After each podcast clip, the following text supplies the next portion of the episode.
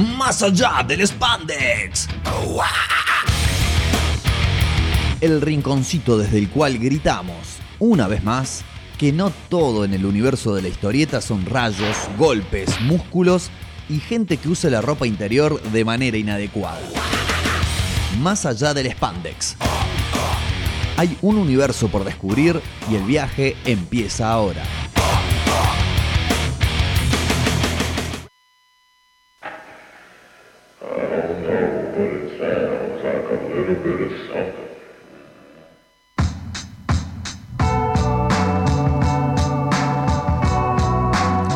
Bien amigos, bien amigas, bien amigues, llegó el momento de cumplir con lo prometido, con lo proyectado y con lo esperado quizás. Eh, vamos a hablar de cómics, vamos a hablar en este bloque que se llama Más allá del spandex. Ya hemos explicado muchas veces por qué se llama así. ¿eh? Vamos a seguir explorando otros géneros, otros estilos, otras modalidades de hacer historieta que no son quizás la más popularizada y la más saturada, creemos desde aquí, que es la de los superhéroes. En este caso nos toca eh, analizar, reseñar, compartir también con ustedes un cómic, una historieta de podemos decir ciencia ficción. Sí, podemos decir ciencia ficción porque claramente la trama está basada en un elemento eh, que combina lo que es una ciencia proyectada quizás a futuro eh, con eh, obviamente la ficción, porque es algo que no existe hasta donde nosotros sabemos en la vida real. ¿De qué estamos hablando? ¿De qué habla, señor? Estamos hablando de The Tessellation, el nuevo cómic de la editorial independiente estadounidense denominada Martian Lit. Em, y que tiene como co-creadores a los señores Mike Phillips en eh, guiones y al señor, al señor, y me pongo de pie, no me pongo de pie porque va a dejar de salir el micrófono, pero figuradamente me pongo de pie, el señor Hernán González eh, en los dibujos y como decíamos ambos como co-creadores de esta historieta de la cual se ha editado hace días nada más, se ha impreso eh, el primer número de lo que se espera sean varios. De todas formas, vamos a tener eh, en esta oportunidad el honor y el privilegio y el agrado de que el propio Hernán González, como decimos, dibujante y uno de los creadores de la historia, de la historieta, eh, nos vaya contando cómo va a seguir la mano, ¿no? A partir de ahora. También nos va a contar varias cuestiones más, pero vamos primero a nombrar el resto del equipo creativo, ¿no? Porque eh, está hecho, está confeccionado, a diferencia de lo que suele suceder eh, podríamos decir la amplia mayoría de los eh, de las historietas independientes en por ejemplo el mercado argentino como decimos hay algunas excepciones pero la mayoría de las veces quien dibuja se encarga también de no solamente dibujar, entintar, colorear y letrear, ¿eh? rotular se dice, para eh, decirlo correctamente. Y esto sigue un poco más lo que es el clásico modelo del cómic estadounidense, que es alguien guiona, otra persona dibuja, Acá no hay, como si suele haber, esta separación entre dibujante y entintador. En este caso, Hernán dibuja. Eh, y tenemos al señor Javi Laparra haciendo eh, los colores de todo el, tomo. Eh, un cómic full color, cabe aclarar. Y las letras, el rotulado, está a cargo de Julian Darius y de Steven Ledge. ¿De qué trata la historia? Vamos a este, empezar a meternos un poco eh, en la ficción. Vamos a sumergirnos en la ficción. La historia trata puntualmente, vamos a tratar de ir tirándolo sin spoilear demasiado, ¿eh? sin, sin arruinarles la sorpresa a quienes eventualmente lo puedan y quieran leer. Ahí también va a decirnos Hernán más adelante novedades al respecto de eso.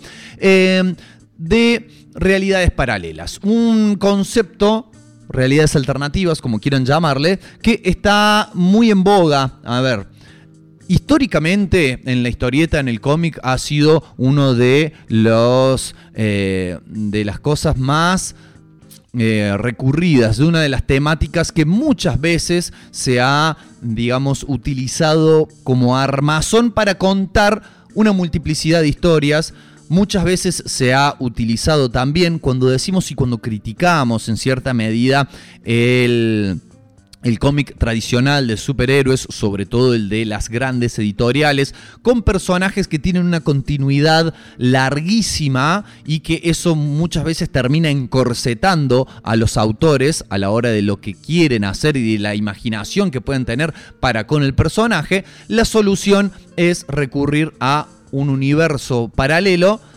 que no tenga consecuencias en la continuidad normal del personaje y de esa manera guionistas, dibujantes, etcétera, equipo creativo en general puedan explayarse y estar más a sus anchas y hacer lo que quieran con el personaje.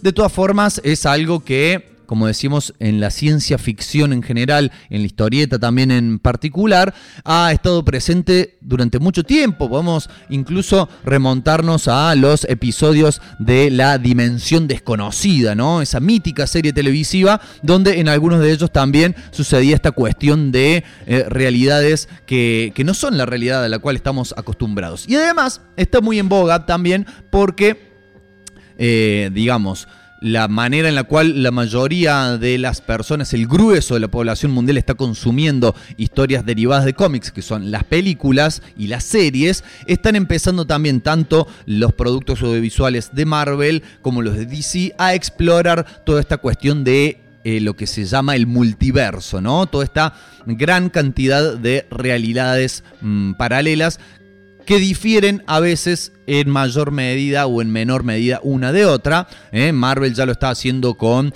lo hizo con su serie Loki, eh, lo está haciendo ahora con la serie animada What If y lo va a seguir explorando en sus películas particularmente la de Doctor Strange. Por el otro lado, también tenemos a DC que está preparando la película de Flashpoint, ¿eh? arco argumental en el cual Flash vuelve al pasado, salva a su madre y eso provoca justamente una realidad alternativa divergente con muchas características distintas a las que estamos acostumbrados.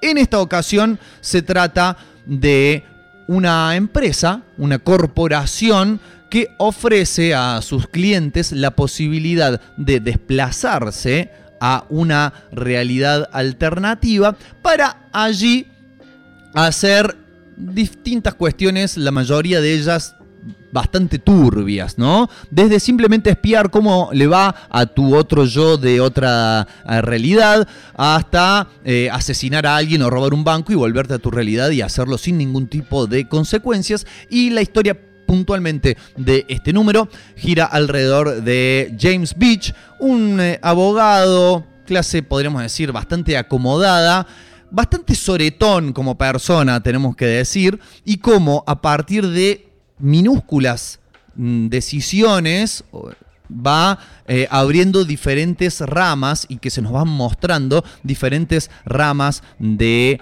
eh, de la realidad y cómo cada una va tomando un curso cada vez más distinto, cómo los caminos se van bifurcando cada vez más separados a partir justamente de un hecho y de un suceso puntual. A mí personalmente... Eh, toda esta cuestión de las realidades alternativas, el multiverso y cómo eh, una, una pequeña decisión, un pequeño hecho puede significar en un cambio totalmente drástico, algo que fue explorado también, si recordamos, en las películas de El efecto mariposa, ¿no? Como volver el tiempo atrás, cambiar algo mayor o menormente significativo o no cómo olvidar cómo olvidar aquel mítico episodio de Día de Brujas de los Simpsons donde Homero con su tostadora viajaba al pasado y cada cosa que hacía o no hacía derivaba en una realidad en un presente totalmente distinto em, no les quiero, como decíamos, spoilear mucho de la acción en particular del capítulo. Sí podemos decirle que está planteado de una manera en la cual suponemos, desde acá suponemos, se va a ir avanzando desde lo particular hacia lo general, desde lo micro hacia lo macro, porque en este número, en esta primera entrega, eh, cuya historia tiene 30 páginas y se llama A Cage, o sea, una jaula más linda, eh, se explora, como decíamos, la historia en particular de James Beach, pero nos va dejando a lo largo de la trama los diferentes, las diferentes puntas, diferentes indicios de cómo se puede llegar a ir desarrollando esto en los sucesivos números, en las sucesivas entregas que puedan venir de acá en adelante de The Tessellation. Pero Vamos a empezar a compartir lo que pudimos eh, obtener como testimonio del señor Hernán González, como les eh, estábamos diciendo, coautor y dibujante de este cómic. En primera instancia, nos resultaba bastante curioso, teníamos muchas ganas de saber cómo había sido el proceso creativo eh, a través del cual se gestó esta esta historieta, esta historia, em, sobre todo teniendo en cuenta ¿no? que todo esto ha sido hecho de manera remota, ¿no? Algo que en la industria del cómic se está haciendo ya desde hace algún tiempo, incluso se estaba haciendo antes del email, se mandaban por correo los guiones y los dibujos, ahora obviamente la tecnología permite no solamente el inmediato envío de estas cuestiones, sino también una comunicación mucho más fluida entre eh, los diferentes integrantes del equipo creativo, así que bueno, vamos a escuchar eh, lo que nos cuenta Hernán acerca de esto. Hola Luis, muchas gracias por la invitación. Bueno, te voy a comentar un poquito de, de Tessellation, eh, que es el nuevo cómic que hicimos para Martian Lit con Mike Phillips. Eh, bueno, el, proceso creativo fue el siguiente. Mike tenía ya un guion bastante técnico, con muchas anotaciones, una cantidad de... tenía como mil y pico de palabras por página, con muchas aclaraciones. Y eso es lo que a mí me llamó la atención del guion eh, que era muy morrisoniano, tenía, si bien era muy técnico y había muchas cosas que tenían que estar de determinada manera, porque bueno, The Tessellation es un cómic que trata sobre las múltiples realidades y cómo puede afectar una decisión o no la vida de una persona. El guion era bastante técnico, dividido por teselizaciones, que son esos hexágonos, que es una especie de cambio viaje a otra realidad. Em, y me encantó. Cuando yo lo vi el guion me encantó porque si bien era muy técnico me dejaba a mí mucha libertad para ciertas cuestiones em, que tenían que hacer los personajes y con respecto al fondo también, ¿no? De, cosas que pasaban o que podían pasar. Si bien eh, las ubicaciones tenían que ser en ciertos lugares específicos de Estados Unidos, eh, se podía jugar bastante. Yo igual trabajo muy bien. A mí me gusta mucho trabajar ya con un guion puesto así, en donde hay cosas que se supone que son básicas, que a veces en los guiones no está cubierta, entonces uno lo tiene que resolver, entonces volver a repensar algo o, ajustar algunas cosas. Me es más sencillo de esta manera cuando te empezás a meter ya en la historia y podés aportar desde algo ya muy definido. Em, y trabajar eh, en una serie, bueno, primero que eh, Tessellation es la primera serie en la que yo dibujo para Estados Unidos. Em, ya estamos con el número 2, haciendo el número 2. Em, y a mí me encanta. Primero porque, bueno, lo que tuve que hacer es adecuar un poco el dibujo porque las primeras muestras de color, lo que tratábamos de hacer era eh, como el cómic se basa en cuatro franjas, que serían cuatro realidades, queríamos poner como una especie de tinter de, color en cada realidad, pero luego, hablándolo con Mike y con, Javi La Parra, que es el colorista, nos pareció que era un poco innecesario porque ya se daba a entender, o sea, no, había, no hacía falta remarcar en las cuestiones de las realidades por cómo iba evolucionando o involucionando el personaje. Em, pero la verdad que a mí me, encantó trabajar así. No, ya venía trabajando yo en otras, en otras editoriales, pero haciendo historias cortas. Eh, bueno, había hecho una novela gráfica también, em, que va a salir dentro de poquito eh, por Pánico Express, que es otra, otra editorial eh, norteamericana. Em, pero bueno, al ser la primera serie donde había que tener fechas de entrega y demás, este no, a mí la verdad que mucho no me modificó porque yo como que estoy acostumbrado a... Yo mismo me pongo como horarios eh, y rutinas de trabajo, em, pero sí tuve que pensar un poco el, tema de que mi dibujo iba a ser a color eh, para dosificar bastante las masas de negro o, cuestiones que se resuelven con los, con digamos, ese contrapunto entre el blanco y el negro, tenían que ser resueltas con el color. Eh, pero la verdad que, mm, bueno, también hacer viñetas mucho más chicas. Eh, calculen que la mayoría de páginas tiene 8 viñetas. eh, y estar cargadas de detalle, tampoco me hizo falta sobrecargar. Bueno, mucho transcurre de día, no, no, y empecé a jugar un poco más con los tonos de grises y no me hizo falta también utilizar negro para resolver tantas cosas.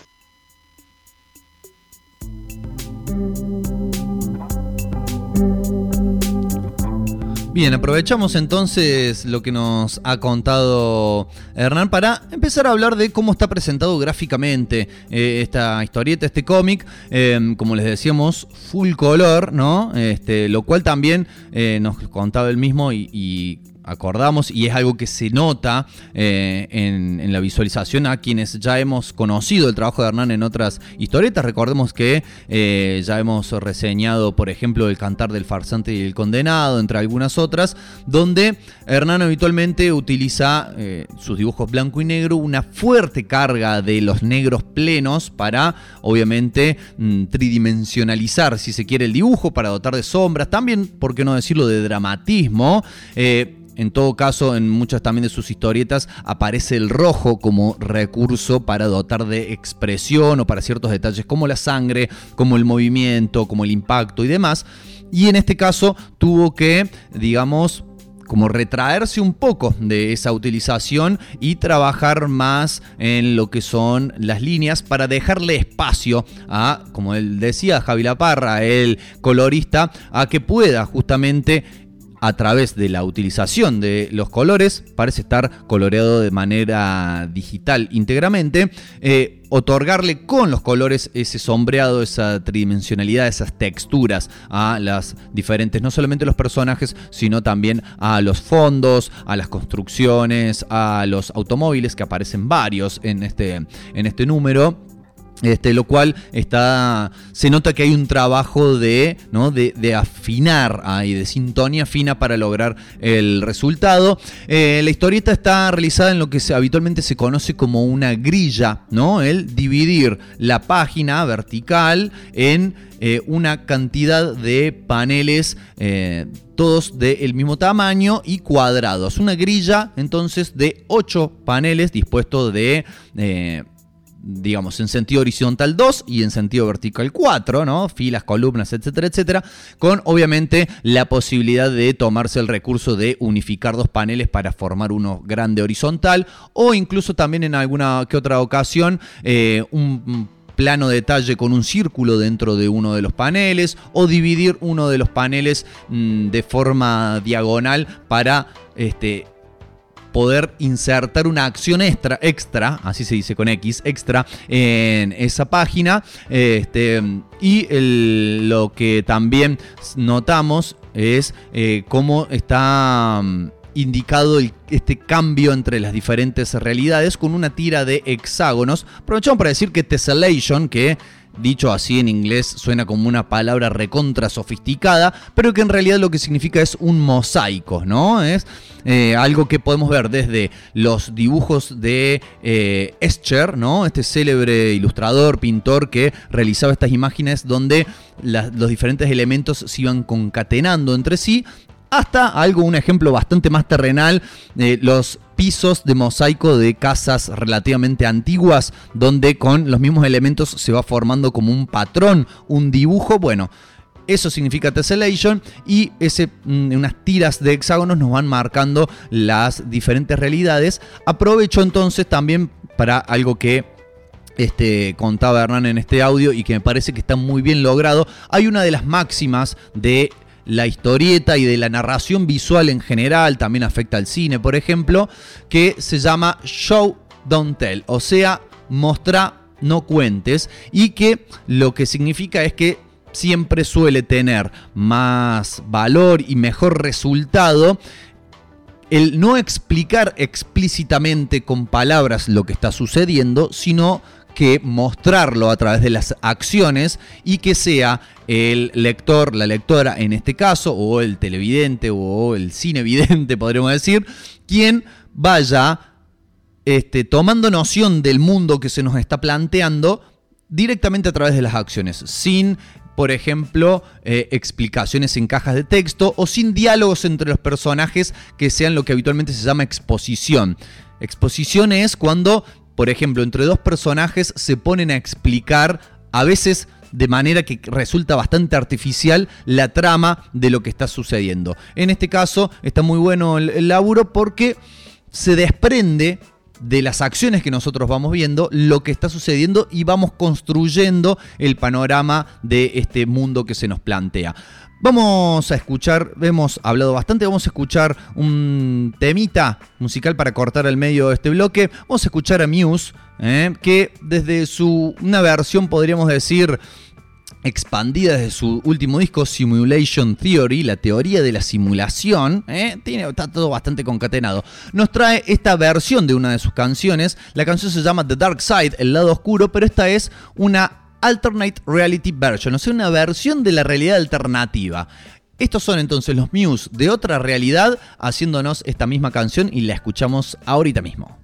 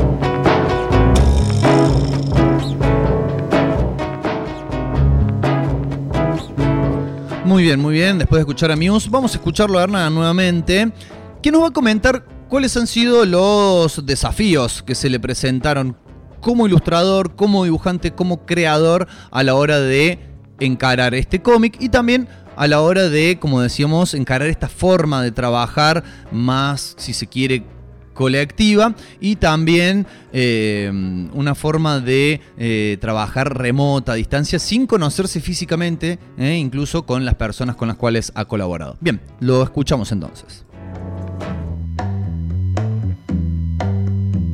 A mí la verdad que lo, lo, que me encantó, porque uno también como dibujante, que a mí me pasa, es que nos buscamos desafíos constantes.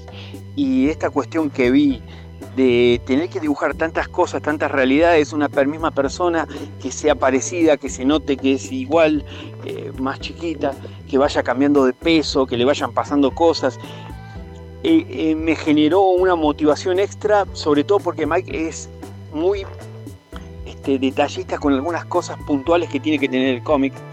Este, quizás lo, lo más difícil, que yo, nos íbamos riendo mucho, porque él no habla español y inglés no, no es muy bueno, es que había, había cosas en inglés que no se entendían, o yo las entendía de una manera, y entonces era mucho de bocetar, pasarme cosas, detalles, tenía que él tratar de, alguna cosa que yo no entendía, él tenía que tratar de, con, con, sus limitaciones con respecto al dibujo, hacer que yo lo entienda, o él me pasaba un boceto con algo que yo pensé que era una cosa y al final era otra, entonces nos reíamos mucho.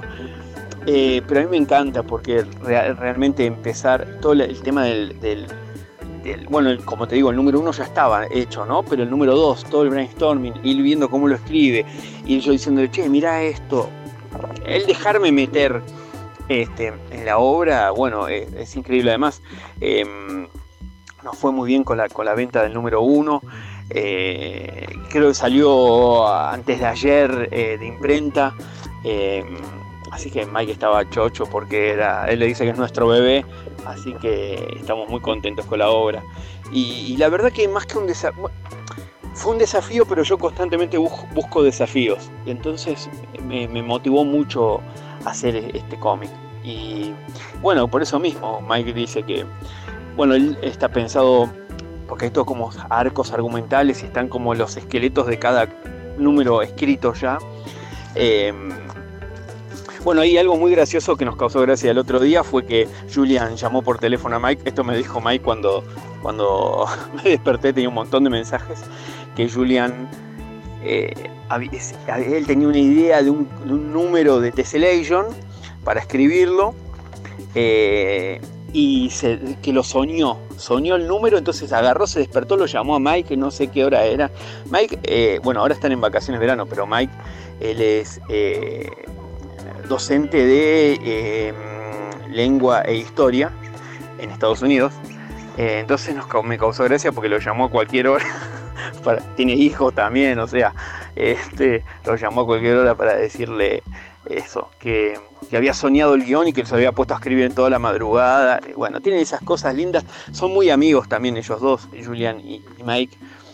Y hacen estas cosas y tienen una pasión por lo que hacen, pero a la vez este, te involucran tanto en los proyectos que da mucha, mucha satisfacción. A mí yo estoy súper contento de haber quedado como dibujante de la serie. Bueno, algo muy curioso también, no es que me quiero mandar la parte, pero la, complejidad que tiene el guion, que yo fui el cuarto dibujante que agarró la serie. Porque primero había un dibujante normal de la, de la editorial, un dibujante de la editorial, que no se sentía cómodo no, sé si cómodo, pero no daba a cómo tenían que ser las cosas, quizás por el estilo de él. Eh, entonces, bueno, buscaron otro dibujante, buscaron otro dibujante también que eh, tardaba mucho en hacer las páginas y no terminaba de cerrar el estilo. Eh, después consiguieron otro dibujante que al final no les gustó a mí el resultado como iba teniendo las páginas. Así que yo fui como especie de la cuarta ya vencida pero yo desde el momento uno eh, puse todo en, ese cómic. Ahora obviamente, como pasa con todos los trabajos de, que, uno va haciendo, con todos los cómics, le cambiarías un montón de cosas, y seguramente, este, pero es que uno va aprendiendo y, y aprende distintas maneras de resolver las cosas, ¿no? pero bueno, yo estoy súper feliz que quedó, es mi primera serie, ya estoy haciendo otra más, tengo otro título más para dibujar en la editorial.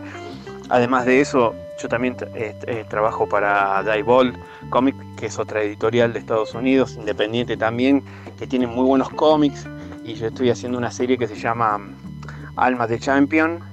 Así que, imagínate, súper feliz de, que mi estilo, de que haya gente todavía em, que se arriesga a hacer cosas a pesar de todo eh, y cómo, cómo se van haciendo las cosas allá.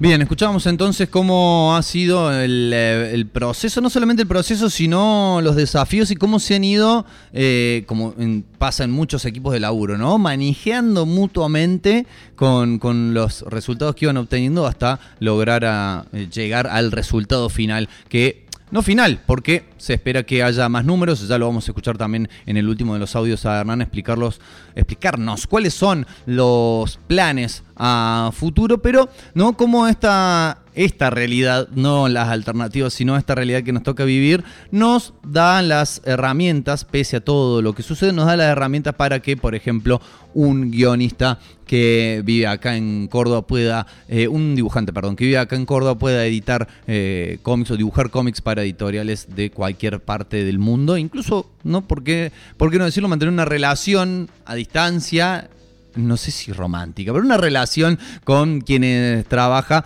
de camaradería, ¿no? Este, cuestiones que se median con la tecnología, tecnología que nos permite, por ejemplo, estar al aire en este mismísimo momento, siendo las 20.55 a través de elsótanorock.com. Vamos a escuchar entonces, le preguntamos, habiéndonos entusiasmado nosotros también, después de haber leído The Tessellation, cuáles son los planes a futuro, ¿Eh? habrá más entregas, esto se trata de una serie con algún número determinado de números, eh, por dónde se está encarando la cuestión. Bueno, vamos a escuchar escuchar nuevamente lo que tiene para decirnos.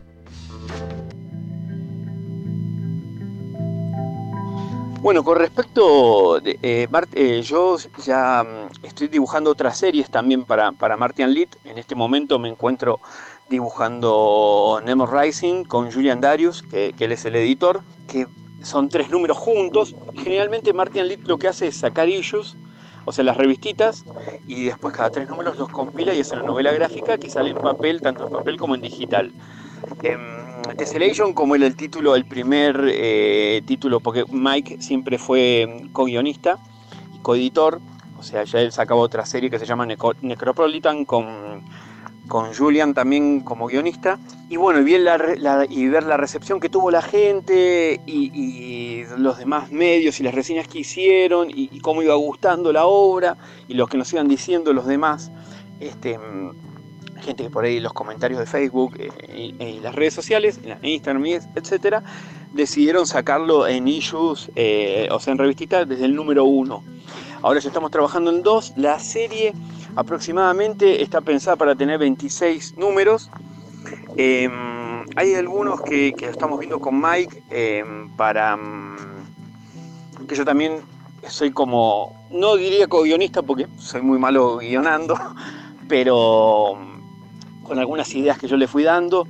Hay otros que va a ser con guion también de Julian.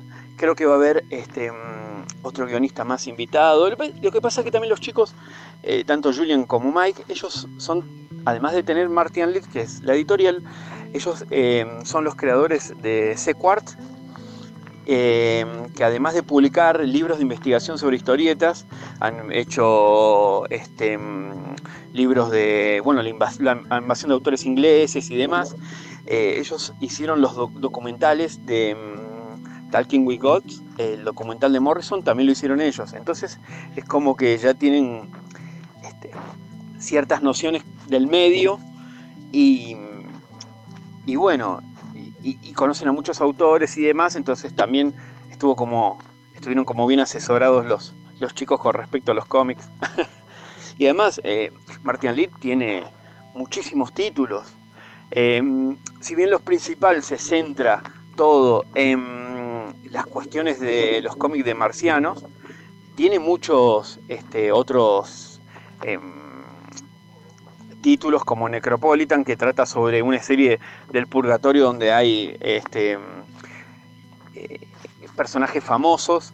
Em, bueno, el, personaje principal es Jack the Ripper, Jack el Destripador, y, van habiendo otros autores, va a estar Lester Crowley, em, otros personajes de la, de la cultura pop under psicodélica.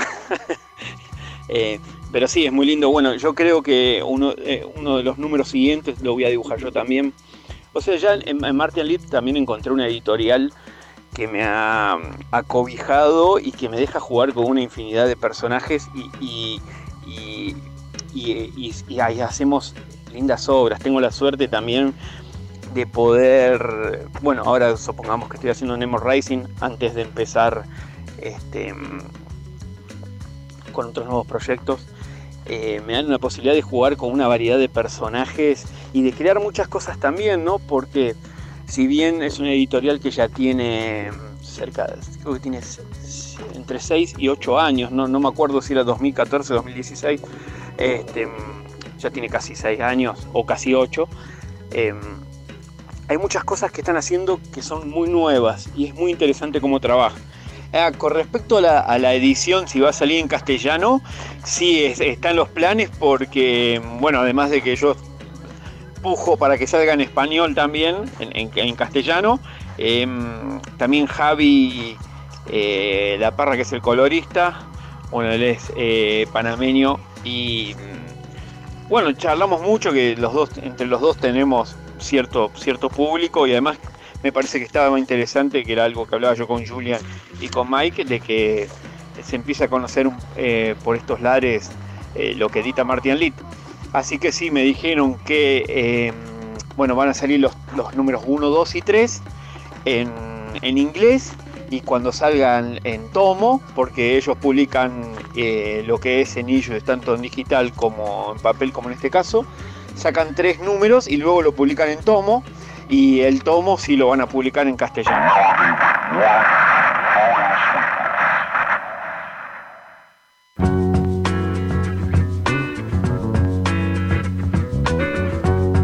Bien amigos, bien amigas, bien amigues, ¿eh? ahí nos guardamos la, buena noticia para el final que una vez que se recopilen los tres primeros números, de los cuales acaba de salir el primero, recordemos, de The Tessellation va a ser compilado en un tomo que se editaría también este, en castellano para quienes lo quieran leer en el lenguaje de Cervantes. Así que bueno, buenísimas noticias porque como les decíamos, para quienes quieran disfrutar de una historia de ciencia ficción, que no también esto es una cuestión, la ciencia ficción parece ser el más frío de los géneros, pero la mayoría de las veces, y cuando está bien empleada, bien utilizada, se utiliza para a través de esta fascinación que nos produce lo tecnológico, lo irreal, lo futurista, hablarnos mucho de la condición humana.